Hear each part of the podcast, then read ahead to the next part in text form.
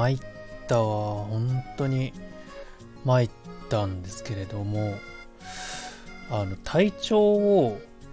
めちゃくちゃ崩してまして、あの、1週間ぐらいね、頭痛に悩まされてまして、てか苦しんでて、あの、孫悟空っているじゃないですか。あの孫悟空ね、アニメの、アニメとなった言いますか。それの、孫悟空ってなんか頭に、なんか変なさ、頭をし、なんか悪いことをしたら頭を締め付けられる、なんか金の、なんか輪っかみたいにつけてるんですけれど、あれが、あの、本当に頭についてるかのごとく、なんかね、すげえ締め付けられてるような痛みで、いや、なんかもう本当に立ち上がれない、起き上がれないぐらいの痛みをですね、日々過ごしてたんですね。で、あの、まあ、最近ですね、7月になってから、あの、めちゃくちゃ天気が悪いんですよね。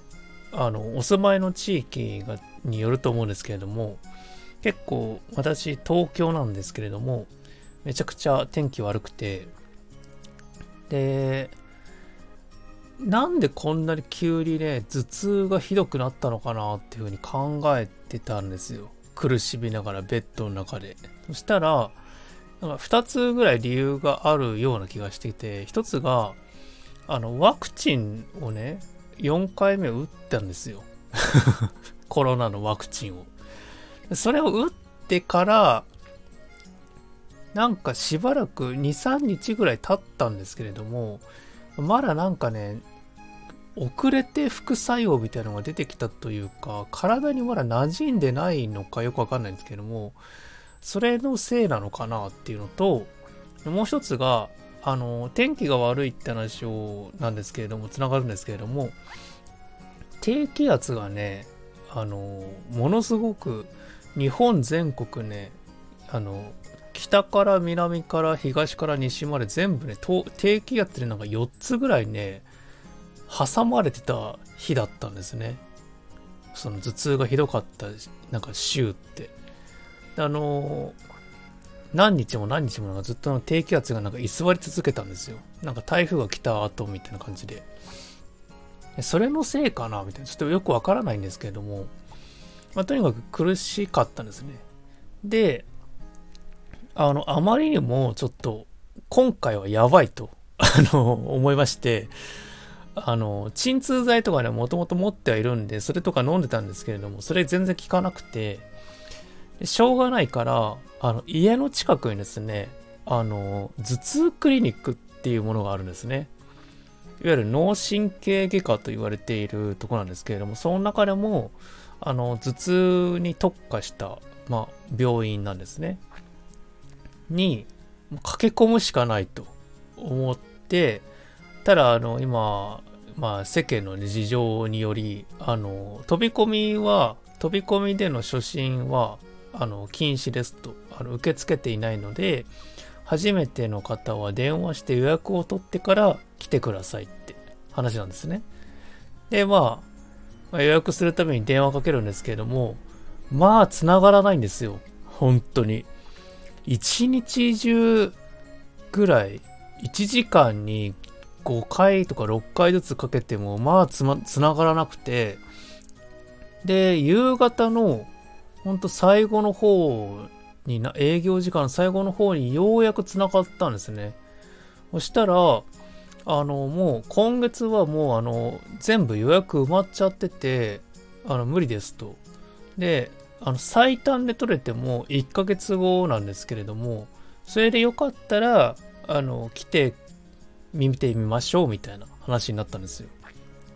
いや、1ヶ月後じゃ遅いのよっていう。本当に、あの 今まさに頭痛で苦しんでるから、今見てほしいんですね。で、まあ今どんな状況ですかっていう話になったんですよ。で、も症状をね、あのもうとにかく吐き気もするし、もうなんかもう喋ってるその自分の声が、だけでももう十分に辛いみたいな話をしたんですよ。ああ、それは大変ですね、みたいな、辛いですね、みたいな。で、いつ頃からですかとかって話をしたりとかも、なんかいろんな話をね、するんですけれども、あ、わかりましたっていう、言ってくれたんですよ。あ、わかりました。ってことは、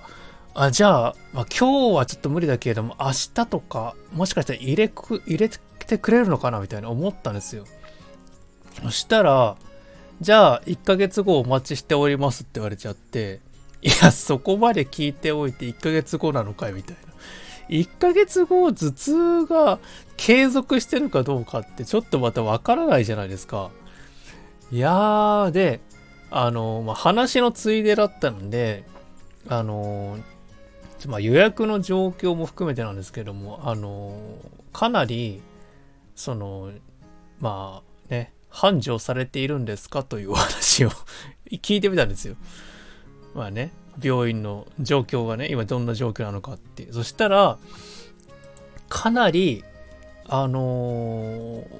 まあ、お客さんじゃないですけれども、患者さんがね、もうなんかもう急増していると。あのもう、一日中電話が鳴りやまないんですと。頭痛が苦しくてという話で、で、なんかね、聞いたら頭痛クリニックって最近増えてきてるらしいんですね。まあ自分も最近そう思ってたんですけど、で、あの、まあいろんなね、理由があるんですけれども、なんかどうやら、よくわからないけれども、とにかく頭痛で悩む人っていうのが、あの、昔は女性が多かったらしいんですけれども、まあなんかね、男性も最近増えてきて、若い人でもそうだし、あの、まあ年齢とかね、性別とかとにかく関係なくすごく増えてきてるから、まあ、あの、頭痛でどんなに苦しんでいらっしゃっても、予約枠はもう全て埋まっているので、まあ、1ヶ月後、耐え、耐えて、生きて、帰って来てくださいみたいな感じで言われてしまって、やっぱすごいですね。あのー、まあ、ちょっと、どうなるかなと思ったんですけれども、まあ、今はこうやってあの喋っていられるぐらいになったのでまだちょっと回復してはきているんですけれどもいやなんかね頭痛で苦しんでいらっしゃる方いらっしゃいますかねあの、マジで、なんか今年のこのなんか夏と言いますか、この7月なんか梅雨明けしたってなんかね、あの、発表されてましたけど、あれ嘘ですね。あの、今まさに梅雨だと思いますね。本当に、あの、ちょっとね、気を抜いてたんですよ。梅雨明けしたからもう、頭痛に悩まされる日々はもう今年は短くてよかったなって思ってたんですよ。したら案の定やっぱりね遅れて梅雨が来たみたいな感じでもう苦しんでてあのねなんか辛いですけれどもどうにかね頑張ってねこうほんと梅雨明け2回目の梅雨明けがするのをね待つしかないかなと思います。はいということで、まあ、ちょっと長く話しちゃいますけれども、まあ、本日も始めていきます。ミドラジ第15回目の放送を始めていきます。この番組は一日の中で一つだけ明るいニュースを届けたいをコンセプトに私、御堂教授がスタンド FM からお送りする番組です。はい。ということで、本日の、えー、ラインナップお品書きですけれども、えー、一つ目、今日の明るいニュース、えー、夏アニメ作品紹介、まあ、エンタメ情報紹介で、えー、夜更かしの歌が予想以上に面白かったのでお話しします。えー、2つ目、えー、会社の会話に入れなさすぎていたたまれなかったお話のこの2本立てでお送りいたします。よかったらですね、最後まで聞いていっていただけたら嬉しいです。はい。ということで、1つ目、えー、今日の明るいニュースで、まあ、エンタメ情報のね、あの、お話紹介なんですけれども、えっと、アニメの作品、夏アニメ作品がですね、7月からまあ、順次始まっていますが、その中で、えっと、夜更かしの歌というね、作品が今回放送されていて、それがね、非常に楽しいと言いますか、面白くて、あの、ちょっとね、これは紹介したいなと思ったのでお話しいたします。えっと、久々にと言いますか、自分的にはすごく久しぶりだったんですけども、あの、ノイタミナという枠で、フジテレビのね、あの、深夜のアニメ枠なんですけれども、まあ、こう名作がいろいろと多かったノイタミナの作品の中で、まあ、久しぶりにね、ちょっとね、しばらくこの枠の作品は見ていなかったんですけども、ちょっと面白く久しぶりに今回ね、見ているという状況です。えー、作品の概要をご紹介いたします。えー、夜更かしの歌という今回の作品は、えー、作者が琴山先生による、まあ、書かれている、まあ、漫画の作品で、えっと、現在、えっと、週刊少年サンデーにて、え2019年から連載中ですね。で、2022年の、6月時点ので電子版を含む、え累計発行部数は250万部を飛ばしている、ヒットしている作品だということですね。すごいですね。やっぱり人気の作品ということで。で、えっと、タイトルの、え夜更かしの歌というタイトルなんですけれども、こちらはヒップホップユニットのクリーピーナッツの楽曲「夜更かしの歌」という、ま、曲があるんですけれどもそちらから由来していてコミックス第1巻が発売された時にはこの楽曲と、まあ、コラボして、まあ、PV とか公開されたということで、まあ、かなりこのクリーピーナッツさんのこの曲と、まあ、を、まあ、原点にというか、まあ、モチーフにして作られたのが最初の始まりという、まあ、作品になりますね。で、えっと、あらすじですけれども、えっと、自宅に引きこもっている、まあ、少年がですね、まあ、主人公がいますいます。で、そっちの少年が、えー、不眠症らですね、ちょっと、まあ、い学校とか、まあ、家でいろいろなことがあって、まあ、ちょっとね不眠症になっちゃったという少年なんですけれどもでまあそんな少年主人公がある日ですねあの深夜ですね。あの家を出て夜の街を散歩してみようということにしたんですね。昼間とかだとあの、まあ、基本的に引きこもっているんですけれどもまあ誰にも関わることなく自由にあのまあ自由を満喫したいというちょっと思いから、まあ、家を出て夜中ね深夜こう歩いてみるということを始めるんですね。でそんな日々の中ある日あの吸血鬼のね女の子と出会うんですね。で、まあ、その主人公と、まあ、吸血鬼の女の子との、まあ、交流が、まあ、描かれていく作品なんですけれども、まあ、そんな中で、まあ、どんどん仲良くなっていって、まあ、主人公は最終的にその吸血鬼に自分もなりたいという、まあ、夢をね描くんですね、まあ、なぜなら吸血鬼というのは空も飛べるしで、まあ、友達だとか、まあ、家族だとかのそういうしがらみみたいなのもないし、まあ、自由であると。で、なおかつ、夜ですね、あの、まあ、主に活動するんですね、吸血鬼って。なので、あの、もう昼間の世界よりも、夜の世界の方が僕は自由で生きていられるので、もうなおさらのこと吸血鬼になりたいというふうな夢をね、思うんですね。ただ吸血鬼のその女の子が吸血鬼になるための方法として吸血鬼に恋をしなければならないという、まあ、条件があるんですね。でそんなこんなで、まあ、それでも主人公はやっぱり、吸血鬼になりたいという強い思いがあるので、まあ、なんとかしてこの目の前の吸血鬼の女の子に恋をするために、まあ、夜な夜なねあの本当夜更かしを連日重ねてこう夜の街に出歩いて吸血鬼に会ってで交流を深めていって、まあ、いろんなことが起きていくという、まあ、ストーリーあらすじになっています。でえっとまあ見どころといいますか、まあ、この作品なんですけれども作者が琴山先生という方なんですねでこちらの琴山先生の作品であの前にヒットした作品として、2016年の冬アニメで放送された「だがしかし」という作品があります。こちらがかなりね、あのまあ、ヒットしたというか、まあ、結構人気だって、まあ、ちょっと自分はまだ見れていないんですけれども、あの、琴山先生の、何ですかね、こう、ラブコメの王道をうまくいった作品だったなと思って、まあ、結構ね、ちょっと特徴的な絵でも、まあ、あるので、なんか絵のタッチを見た時に、あ、これ見たことあるなって思ったのが、やっぱりこのだがしかしのね、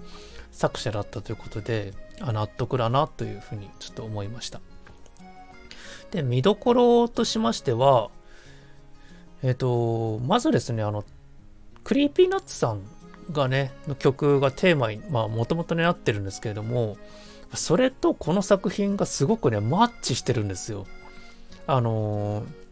クリーピーナッツさんの、この夜更かしの歌っていう作品、まあ、曲なんですけれども、こちらが、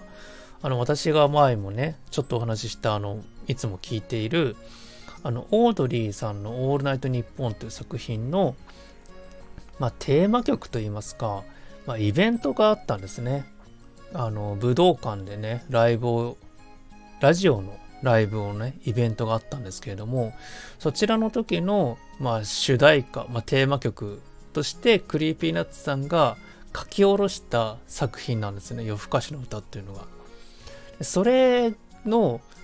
歌詞の世界観とか、まあ、なんかいろんなあのできるまでのなんか背景みたいなのも当時ねオードリーさんの「オールナイトニッポン」とかクリーピーナッツさんの「オールナイトニッポン」でも語られていてその世界観が本当にそのまんまこの「夜更かしの歌」というアニメの作品ともすごくねまあマッチしてるんですね。なのでまあラジオがね、あの、聞いてる人がいらっしゃったら、まあ、ぜひね、あの、この作品、まあ、試しにね、見てみていただきたいんですけれども、でまあ、そういった面もありつつ、あのまあ、作品自体がね、あの、自分読んだことなかったんですけども、今回アニメで見てみて、あの、とにかくね、絵が綺麗なんですね。描写というか、なんと言いますかね、あの、基本的には街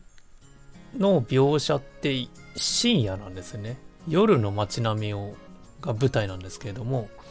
ただその夜の街並みってちょっと暗いイメージがあると思うんですけれども、この作品の夜の街ってすごく綺麗なんですよ。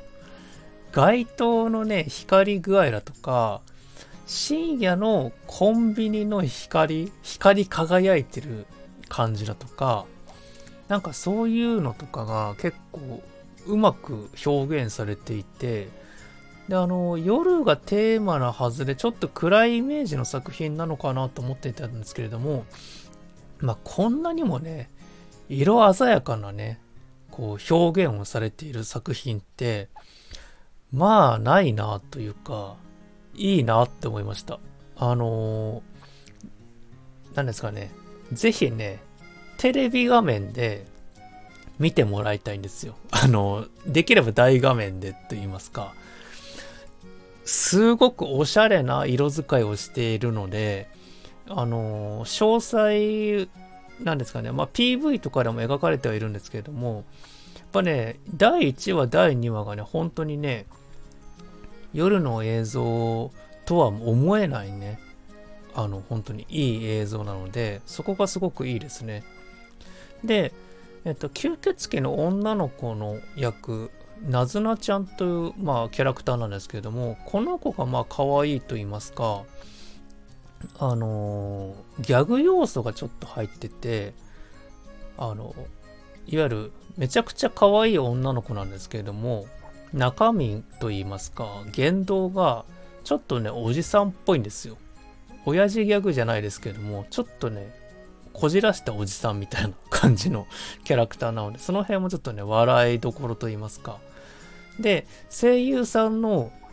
声をやられている声優さんが、天宮そらさんっていうね、声優さんなんですけども、このなずなちゃんの声をこの天宮そらさんがやってるっていうことがまたね、すごくね、自分の中でちょっとギャップがあって、結構ですね、天宮そらさんって透き通った、こう、まあ若い女の子の声っていうのを今までよくやられてたんですよ。ただ、このナズナちゃんっていう吸血鬼の役で、まあ、ちょっとね、あの、妖艶と言いますか、ちょっとね、エロ要素もあるようなセリフもあるんですね。で、ふとした瞬間に真剣な声の表情で、まあ結構重要なことを言ったりするんですけれども、その辺のギャップがすごくて、これは本当アニメーションにしてこのなずなちゃんの声を雨宮さん、雨宮さんの空、ね、声で聞けたっていうのが、まあ、すごくいいなというところですね。耳で聞いても楽しめるって作品ですね。で、まあ、オールナイトニッポンの話とちょっとつながっちゃうんですけれども、あのー、眠れない人とかね、不眠症だとか、まあ、あと、夜更かしがね、もともと好きな人とかね、深夜ラジオとかが好きな人っていう人に、本当におすすめの作品ですね。あのー、ですかね。どちらかというと、コミュニケーション苦手な人とか、あの、繊細な人とかね、がありがちなね、悩みだと思うんです。いろんなことが、この作品の中で描かれているところ。まあ、主人公はどちらかというと、まだ学生なので、中学生かな？だったので、まあ、学生ならではの悩みだったりしますけれども、ところどころの、この、何とも言えない、あの、昼間の世界で明るいキャラとかね、そういういろんな人たちとの接したところによるストレスだとか、まあ、ちょっとね、馴染めないみたいな、っていうような人が、夜の世界、夜、夜更かしをしてる世界だったら、なんかすごく夜の楽しみ方を知ってる人とかね、ありがちなんですよね。いろんなエピソードがあるんですけども、そういった人が、あ、この世界観好きだなっていうふうに思ってもらえる作品だと思います。まあ、もともとね、あの、この夜更かしの歌ってクリーピーナッツさんのね、あの、ラジオから派生した、まあ、いわゆる作品なので、まあ、その傾向はもともと強いんですけれども、まあ、それを除いたとしても、この夜の街、夜の世界ってのをテーマにした作品って、まあ、ちょっとね、不思議なね、感覚になるので、とっても、あの、まあ、ちょっと毛色の違ったね、なんかものを見たいなって思う人にはすごくおすすめです。あと全体的にはあのコミカル要素、まあ、ギャグ漫画じゃないですけれども、まあ、ラブコメですね。要素があるので、まあ、結構気楽にね、見れる作品になっています。まあ、ぜひね、あの、あ、もちろんこちらもね、あの、いつものごとく、あの、Amazon プライムビデオでね、無料でね、全部見れますので、あの、これから見逃してたって人はね、あの、ぜぜぜひね、チェックしてみてください。面白いです。はい。ということで、えっと、まあ、一つ目、えー、ね、アニメ作品、夜更かしの歌の紹介のお話でした。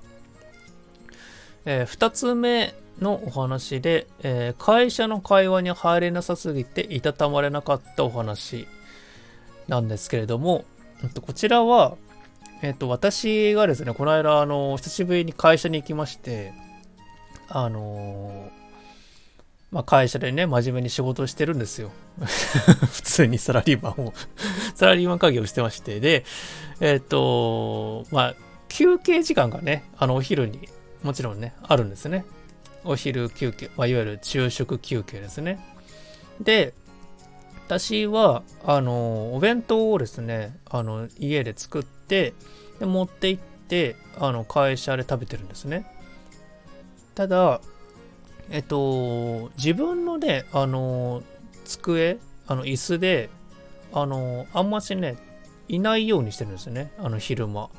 あの、理由はいろいろとあるんですけども、あの、昼食べてる時に、あの電話かかってきたりとか、なんか、来客が来て、それの、こう、なんかね、荷物を届いたからなんか対応しなきゃとかっていうのが、まあ、自分はあんましこう好きじゃないんですね。なんかこう、昼の休憩時間削られるみたいな、まあ、そういう、まあ、たか、たかだかね、あの、数分なんですけども、まあ、そういうのがあるのであまり好きじゃないので、あと気分も変えたいので、あの、席を離れて、会議室、空いてる会議室ですね。昼間は使ってない会議室とかも結構あるので、まあ、そこに行って、まあ、あのね、食べてはいるんですよ。食事休憩を。でも基本的にあの、ぼっち飯なので、あの、会議室で一人でね、あの、食べてるんですね。だまあ、あの、コロナの関係もあるんですよ。あの、だ、誰かと一緒にね、食べちゃいけないっていう理由もね、最近ではできてるんですけれども、まあ、それを抜きにしても私はね、一人でね、お昼をね、食べたい人なので、まあ、そういうふうに、まあ、昼間のね、昼食時間を過ごしてるんですけれども、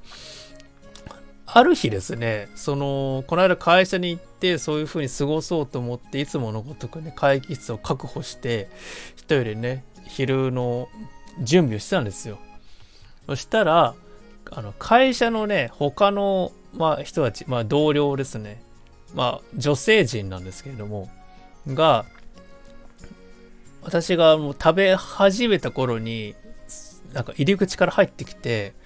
あのー、ここいいですかって聞いてくるんですね。で、ん？って思って、いや、あのー、ここは困りますみたいな感じで、あの、ちょっとね、空気を出したんですけれども、そしたら理由としては、あの、他の会議室がちょっと全部空いてないので、空いてる会議室ここしかなかったので、あの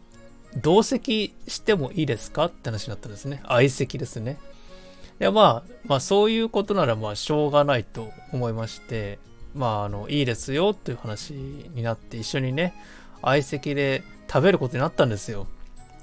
もちろんパーテーションはついてるので、感染対策はしてはいる中での話なんですけれども、そしたら、まあ女性陣、まあ複数ね、いるんですよ。3人ですね。3人いらっしゃって、で自分が1人もともとその会議室にいて、大きい会議室なんで、まあ、そんなにね、近いわけではないんですけれども、あのー、まあ、合計でね、4人になるわけじゃないですか。で、まあ、女性陣もあの、お昼の準備が揃って、あの、食べ始めたんですね。で、まあ、会話がね、始まるんですよ。トークがね。まあ、女性トークですよね。で、まあ、最初のうちは、あのなんか久しぶりですね、みたいな。その会社の出社のね、タイミングが合わないので、なんかこう、なかなか顔合わさないですね、みたいな話から始まって、こう、なんかそういえばどの辺にこう、住んでらっしゃるんですか？みたいな話とか、そう、まあ、ありふれるね、あのー、テーマだったんですよ。まあ、そのぐらいはね、会話に入れますよ。私も一応、あの、サラリーマンをやってるので、あの、ダメサラリーマンなんですけども。したら、だんだんと、あの、いわゆるですね、主婦トークとか、ママトークになってくるんですね。あのまあ、ご結婚されてる人もいたり、まあ、ご結婚されてなかったりもいるんですけれども、基本的にこう、まあ、ちょっとね、プライベートな話になってくるんですよ。で、あの、まあ、うちの子供がね、みたいな話をしてきたりだとか、なんか、こう、なんですかね、昨日の夕飯とかさ、スーパーで値引きのシールがさ、あって、それを目当てに行ったのに買えなかったのよとかっていう話だとか、まあそういうね、よくあるトークです。まあ話になるんですよ。ただまあ、まあ、その、そのレベルはまだね、あ、わかりますよ、みたいな感じで話していけるんですけど、さすがに、あのー、お子さんのお話になってくると、もうね、ついていけないんですよ。あの、幼稚園の送り迎えの時のダダのこね方の話だとか、それをいなし方の話だとか、なんかね、どんどんこう、マニアックと言いますか、あの、経験したことのある人じゃないと、全然ピンとこない会話の話になってくるんですね。で、まあ最終的にあの、もう私も空気みたいになって、あの、何ですかね、まあ、相づちは打つんだけれども、まあ自分からそこになんかね、言うことなんてもうネタがないんですよ。あのもう無理なんですね。で、まあ、いわゆる女性の話になってくるんですよ。あの、脇毛の処理がどうたらこうたらとか、下着のラインがどうたらこうたらとか、こう、いろんなね、あの話になってくるんですよ。で、まあ健康診断も近いので、こうね、体のメンテナンスのお話になったりだとか、っていうところも、まあ、それはね、なんかこう、男性からなんかこう、なんかああだこうだ言うのもなんか、変な感じに取られても困るので、まあ、そこには触れられないじゃないですか。そしたら、まあもう、まあ、話もですね、まあ、後輩になってくるんですよ。あのもう、もう食事も終わって、まあ、あとは雑談時間みたいな感じになってくると、なんかですね、どうも話の歯切れがね、なんとなく悪くなってきてたんですね。なんとなく。あのちょっとブレーキをかけて、アクセル全開では話さないようにするみたいな、っていう空気感になってきたんですよ。で、親って思って、これはなんか、私が、その、ちょっと、まあ、お邪魔ですね、みたいな、っていう空気に わかりますかね？あのなんとなくね、なんとなく話しづらいな、みたいな。この人がいるからなんか、これ以上本当は言いたいことがあるんだけれども、まあ、ちょっと遠慮してぼかして話しておかなきゃまずいかな、みたいな。けどなんか今言いたいから、まあ、どうにかこの人、早く部屋から出て行ってくれないかな、みたいな。っていうような空気にね、なってきたんですよ。徐々に、徐々に。直接的には言わないですよ。出て行ってくださいなんて。だなんか、まあ、まあ私もあの昼ね、あの、まあ一人で過ごすのが好きなので、あそういうことですかと。はいはい、わかりましたという形になりまして、あの、弁当を片付けまして、あの、席をね、外すということになったんですよ。あの、お疲れ様でしたと。あの、私、あの、席に戻ってここから出ていくので、あとはね、皆さんでお楽しみくださいという、まあ、感じでね、こう席に、まあ、部屋を出てったんですね。そしたら部屋を出てった瞬間ですね、あの私まだドアを出た瞬間なんですよ。まあドア開けっぱなしなんですけども。そしたら、なんか、聞こえるんですね、なんとなく。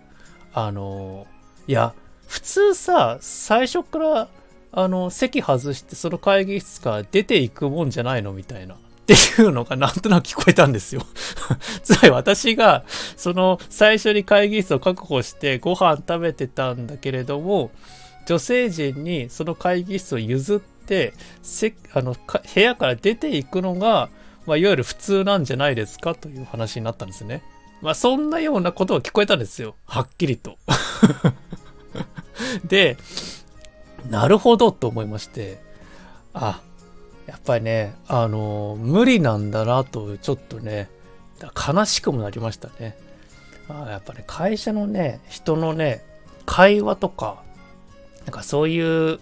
なんですかね、まあ、いわゆる一つのコミュニケーションじゃないですか。あまあ、グループ、まあ、仲いい人とかも、まあ、もちろんね、グループみたいなのができるのは十分わかりますし、まあ、そういう人たちとね、気兼ねなくね、あのわずかなね休憩時間を過ごしたいっていう気になるのも、まあ、分かるんですけれども、まあ、なかなかね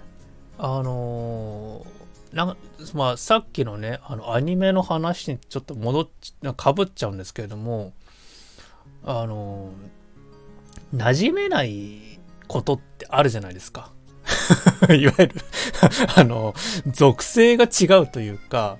あの、仲悪くないんですよ、別に。あの、嫌いでもないし、あの、普通にね、あの、お仕事のお話はしますし、なんですけれども、なんかやっぱり、こう、イケイケなグループと、じゃあ仲良かったかっていうと、いや、別にそうでもないじゃないですか。どちらかというと私、あの、結構ね、まあ、な、なんか友達があまりいない人たちグループの中にいたような人間なので、いやーって思って、なんか久しぶりにね、そういう感覚を味わったんですよ。でも、なんですかね、まあ、頭痛が痛いとかって話をね、オープニングでも話してましたけれども、まあ、頭痛をこらえながらね、ロキソニンを入れながら、頭痛薬を入れながら、なんとかね、頑張って会社に行って、で、まあ仕事もね、まあ、ちゃんとこなして、やっとね、休憩時間なので、もうなもうもうなんとかこう自分のね休憩リラックスできる時間を確保してそれで休憩を取ってたんですよ。もう誰もいない、誰にも迷惑かけないように、あのもう、もうなんか絶対使われないような会議室があるんですよ。めったにね、あの奥の方に、なんか暗いところにあるんですよ。そこで、ただひっそりと私は、落ち着いてね、あのご飯をね、食べる時間を確保してるんですけれども、まあもうね、それすらも やっぱりね、あの、そのイケイケグループからすると、あの、空気読めよということらしいですね。あの、本当にびっくりしました。まあ、あのー、何ですかね。わかりますかね？という、ただの愚痴なんですけれども。いや、なんかね なんか、こう、やっぱ合わないな、合わないのってやっぱどこまでも合わないんだなということをね、久しぶりにね、あの体感して、もう、なんかもう最後なんかもうね、何ですかね、変な冷や汗みたいなのが出てきちゃって、あの、なんか、どのタイミングでこの部屋から出ていこうかなみたいな、その切り出し方とか、なんかそんなことをね、考えながら、あの、後半ね、過ごしてたんですけど、部屋の中で。いや、すごく居心地が悪いなーってね、居心地が悪くなっていく、言ってるなーみたいなのも感じながら、あのああ、そうなんですね、みたいな感じで、こう、会話をね、相槌を打ってたんですけれども、やっぱ最終的には、正解は、その部屋から、あの、最初から、あの、出ていくということが正解だったということらしいですね。はい、あの、そこ、そこに気づけなかった、あの、社会人の、あの、私です。はい、相変わらず、なんか変だなという感じだったんですけれども。まあ、というお話でした。はい。えっ、と、振り返りですね。えー、本日の、えー、と、えー、お話ですけれども、えー、一つ目が、え今日の明るいニュースで、えエンタメ情報夏アニメの作品の紹介で夜更かしの歌という作品についてお話しいたしました。え2つ目が、え会社の会話に入れなさすぎていたたまれなかったお話、えまあ、かっこ、まあ、体験談ですね、私の、のお話でした。はい。ということで、まあね、なんか久しぶりのね、あの本当に収録となってしまって、あの本当にまだまだいろいろと話したいこととかなんかいろいろとやりたいなって思ってたことがあったんですけれども、まあ久しぶりの収録なので、ま、今日はこの辺にしたいと思います。番組で取り上げてほしいテーマとか質問がありましたら、スタンド FM のレターをお送りください。はい。ということでまたね、次回の放送でお会いしましょう。ではでは。Música